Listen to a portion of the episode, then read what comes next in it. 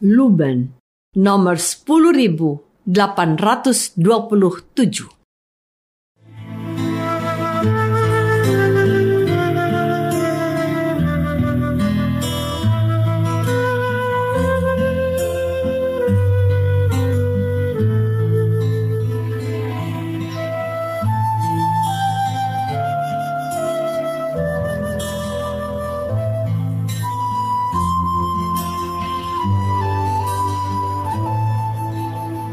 Saudara pendengar di segenap penjuru tanah air, selamat bergabung dengan Lumen Indonesia.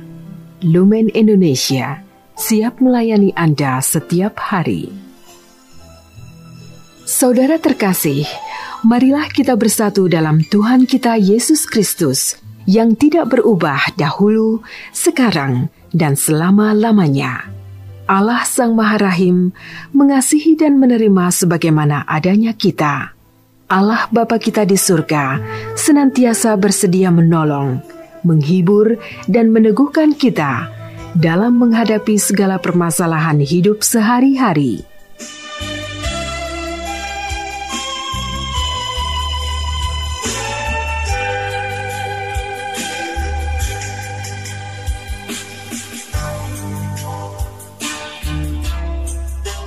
Saudara-saudari, marilah kita mendengarkan renungan dengan judul Anakmu Hidup.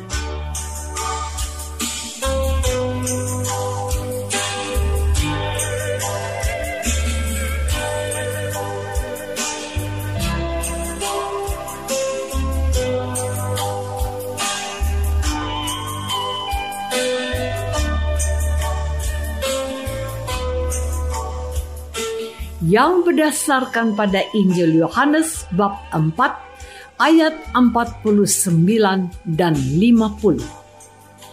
Pegawai istana itu berkata kepadanya, "Tuhan, datanglah sebelum anakku mati." Kata Yesus, "Pergilah, anakmu hidup." Orang itu percaya akan perkataan yang dikatakan Yesus kepadanya lalu pergi.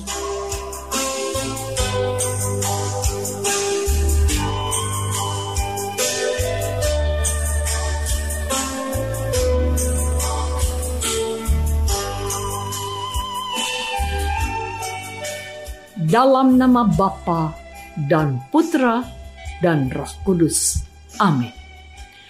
Saudara-saudari terkasih dalam nama Tuhan Yesus Kristus menarik bahwa pewartaan Injil oleh gereja pada hari ini, Yohanes mengingatkan pendengarnya pada peristiwa Yesus mengubah air menjadi anggur yang dikana. Mujizat ini disebutkan sebagai yang pertama dari tanda-tandanya. Yohanes bab 2 ayat 11. Dengan begitu, pendengarnya diingatkan akan peristiwa mengagumkan yang dikerjakan oleh Yesus sekalipun saatnya belum tiba, yaitu saat dia menyerahkan nyawanya di atas kayu salib. Di Kapernaum ada seorang pegawai istana yang mendengar bahwa Yesus ada di Galilea maka ia datang mencari Yesus dan mohon agar dia juga menyembuhkan anaknya yang hampir mati. Yohanes dengan sangat indah melukiskan percakapan Yesus dengan pegawai istana itu. Perhatikan, si pegawai mengatakan bahwa agar Yesus datang sebelum anaknya mati dan Tuhan Yesus memastikan kepadanya bahwa anaknya hidup. Dia tidak perlu khawatir akan kematian yang dicemaskannya. Tuhan Yesus mau mengingatkan kepada orang ini bahwa dialah pemilik kehidupan.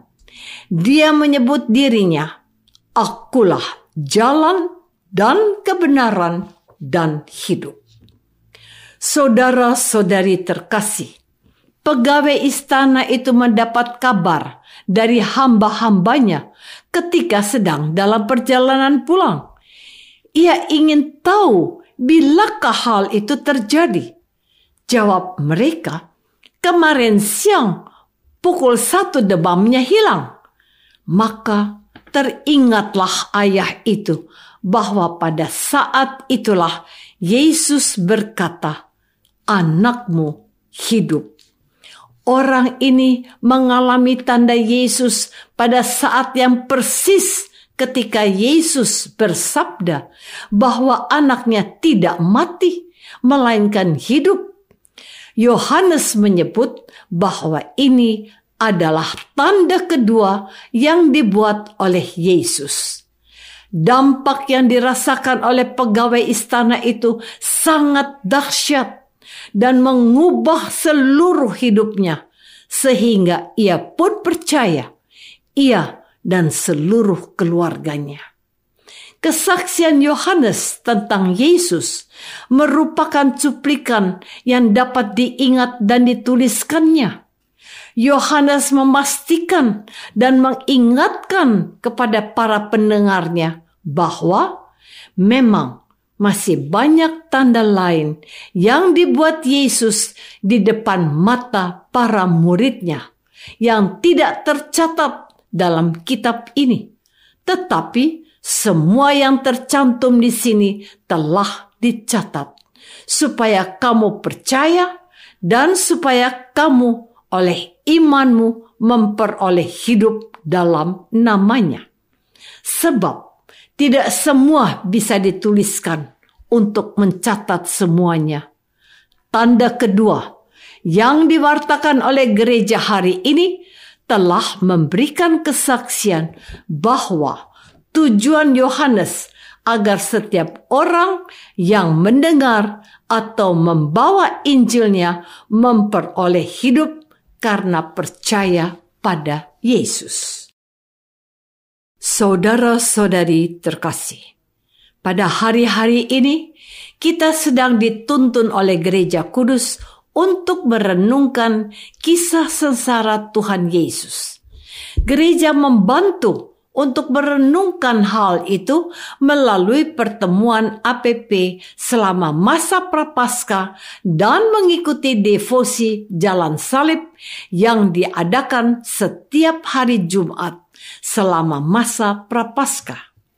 Dalam refleksi rohani, jalan salib kita mengalami betapa besar pengorbanan Yesus yang mau mati untuk kita, orang-orang berdosa yang dicintainya.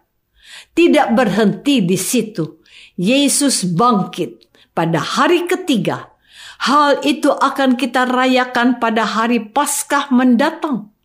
Kita merenungkan betapa dahsyat kuasa sabda Yesus yang sanggup menghidupkan anak pegawai istana yang hampir mati. Ini menjadi gambaran yang mengingatkan kepada para pengikut Yesus bahwa kematian bukan akhir bagi orang-orang yang percaya. Bagi orang yang percaya, hidup dan kebangkitan Yesus adalah sumber pengharapannya. Dan itu juga yang diwartakan Yohanes hari ini.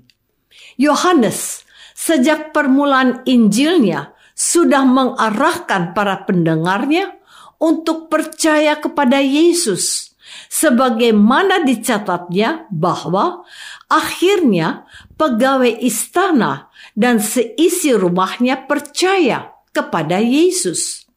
Mengapa hal itu bisa terjadi? Karena ia telah mengalami kuasa sabda Yesus dan ia sudah membuktikan bahwa saat Yesus mengatakan firman-Nya, mujizat itu terjadi dan menghidupkan anaknya yang hampir mati itu. Saudara-saudari terkasih, selama masa prapaskah ini, kita diundang oleh gereja untuk datang dan mencari Yesus serta mengalami betapa dahsyatnya sabdanya untuk kita. Kita diundang untuk membangun dialog dan komunikasi dengan Tuhan Yesus. Kita diajak untuk belajar dari pegawai istana yang percaya pada Yesus, yang sanggup menghidupkan anaknya yang hampir mati kita diminta untuk meluangkan waktu untuk berjumpa dengan Yesus dan mengutarakan serta menyampaikan apa pun yang kita butuhkan agar mengalami hidup yang berkelimpahan karena kasih karunia yang berasal dari Allah dalam Yesus Kristus. Pada masa retret agung yang lebih dari satu bulan ini, Gereja menyediakan rahmat yang berlimpah, rahmat pengampunan yang mengundang kita untuk bertobat dan memperbarui diri, rahmat penghapusan atas dosa-dosa kita. Kita semua telah mati dan menjauh dari Allah karena dosa-dosa kita. Maka sangatlah dianjurkan untuk menerima sakramen tobat atau pengakuan dosa agar kita bangkit dari mati karena dosa-dosa yang membelenggu kita. Marilah kita berkata kepada Tuhan Yesus seperti pegawai istana itu. Tuhan, datanglah dan jangan biarkan kami mati oleh dosa-dosa kami. Dan percayakah engkau kalau pada saat ini juga Tuhan berfirman, Aku mau engkau terlepas dari dosa-dosamu dan hidup oleh imanmu. Iman kepada Tuhan Yesus inilah yang memberikan harapan akan masa depan yang diberkati oleh Tuhan. Kita akan dibangkitkan oleh iman kepadanya.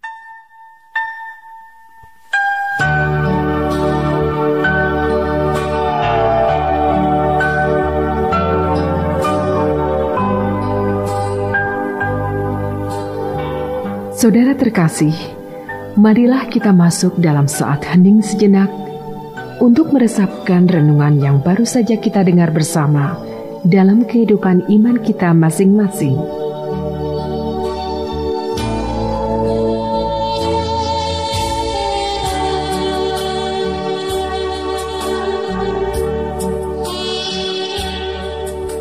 Apakah aku percaya pada Tuhan Yesus?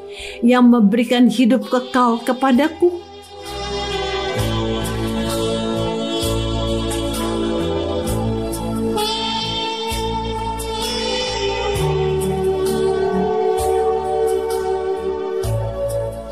Marilah kita berdoa. Bapa yang maha baik, Tuhan Yesus telah menepati janjinya dan menghidupkan anak pegawai istana itu tepat sesuai dengan yang difirmankannya. Tambahkanlah iman kami pada sabdanya yang menghidupkan demi Kristus dan pengantara kami. Amin. Semoga kita semua selalu dinaungi dan dibimbing oleh berkat Allah yang Maha Kuasa, Bapa dan Putra dan Roh Kudus. Amin.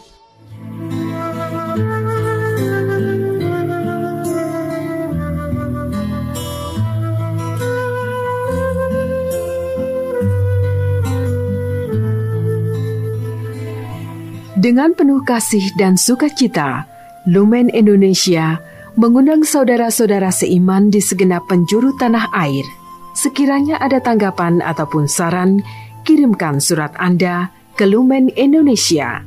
Terima kasih atas perhatian Anda. Sampai berjumpa lagi dengan Lumen Indonesia pada waktu dan gelombang yang sama esok hari.